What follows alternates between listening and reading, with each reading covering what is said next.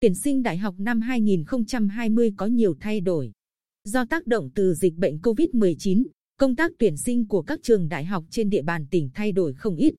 Và điểm đáng mừng là các đơn vị tuyển sinh đều khá phấn khởi. Thông tin trường Đại học Quang Trung tuyển sinh ngành điều dưỡng đến khá chậm so với những ngành khác.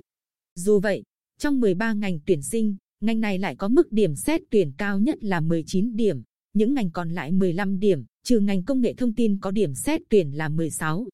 Phó giáo sư tiến sĩ Nguyễn Huy Nga, trường khoa y tế công cộng và điều dưỡng trường Đại học Quang Trung, chia sẻ.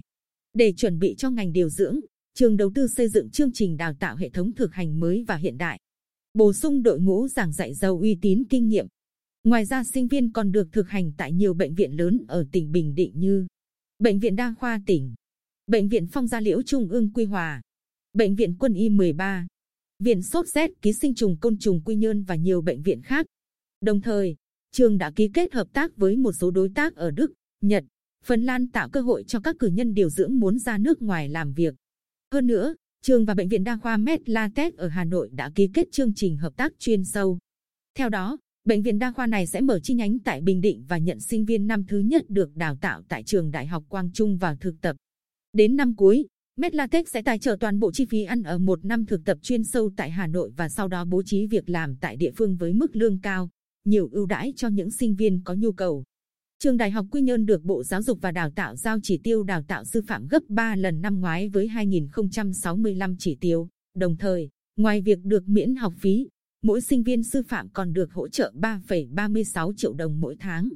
Tiến sĩ Lê Xuân Vinh, trường phòng đào tạo trường Đại học Quy Nhơn, chia sẻ, tuy chỉ tiêu ngành sư phạm tăng và sinh viên được nhiều hỗ trợ nhưng thông tin này lại ra quá chậm, khi các em đã nộp hồ sơ rồi. Bên cạnh đó, Tuy nói là hỗ trợ 3,36 triệu đồng mỗi tháng một sinh viên nhưng lại chưa có hướng dẫn nơi nào sẽ hỗ trợ các em. Nếu do tỉnh nơi sinh viên thường trú hỗ trợ, tỉnh phải đặt hàng như thế nào để các em ra trường có việc làm chứ nếu không xin được việc theo quy định các em phải hoàn trả học phí.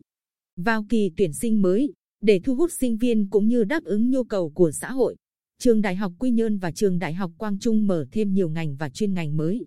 Nếu như trường Đại học Quang Trung đang trong giai đoạn phục hồi nên cần nhiều thời gian tuyển sinh thì trường Đại học Quy Nhơn chỉ có hai đợt tuyển sinh.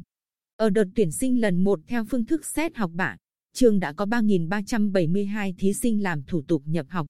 Tiến sĩ Lê Xuân Vinh cho biết thêm, vài năm trở lại đây, nhà trường đã mở thêm một số chuyên ngành mới như toán ứng dụng, kỹ thuật điều khiển và tự động hóa và công nghệ thực phẩm thu hút nhiều sinh viên vào học.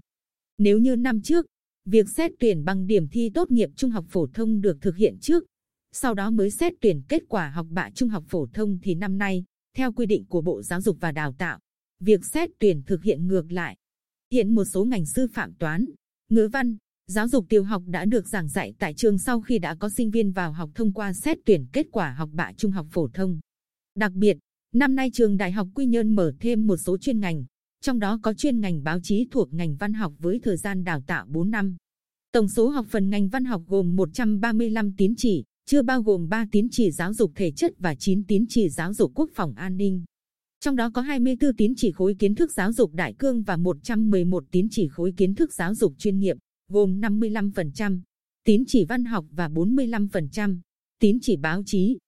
Việc trường Đại học Quy Nhơn mở thêm chuyên ngành báo chí trong ngành văn học là nhằm đáp ứng nhu cầu của xã hội. Nhưng ngành đào tạo vẫn là văn học, kiến thức nền vẫn là văn học. Mục tiêu mở thêm chuyên ngành báo chí kết hợp giữa văn học và báo chí là nhằm tạo ra nguồn nhân lực hoạt động trên lĩnh vực văn học nhưng có thể công tác trên lĩnh vực quản lý báo chí. Khác với việc đào tạo ra phóng viên hay nhà báo chuyên nghiệp. Theo tiến sĩ Võ Minh Hải, trường bộ môn, Hiện tại khoa khoa học xã hội và nhân văn của trường đã có sẵn đội ngũ giảng viên là tiến sĩ về ngôn ngữ và ngữ văn cơ bản đáp ứng công tác giảng dạy. Riêng đối với các học phần nghiệp vụ báo chí, nhà trường sẽ mời một số nhà báo hỗ trợ làm giảng viên thỉnh giảng trong thời gian đầu. Trong tương lai, nhà trường tuyển thêm nhiều tiến sĩ chuyên ngành báo chí, cử cán bộ đi học chuyên ngành báo chí và truyền thông. Đồng thời liên kết với các cơ sở đào tạo chuyên về báo chí nhằm giúp những sinh viên muốn trở thành nhà báo, hoạt động trong môi trường báo chí chuyên nghiệp,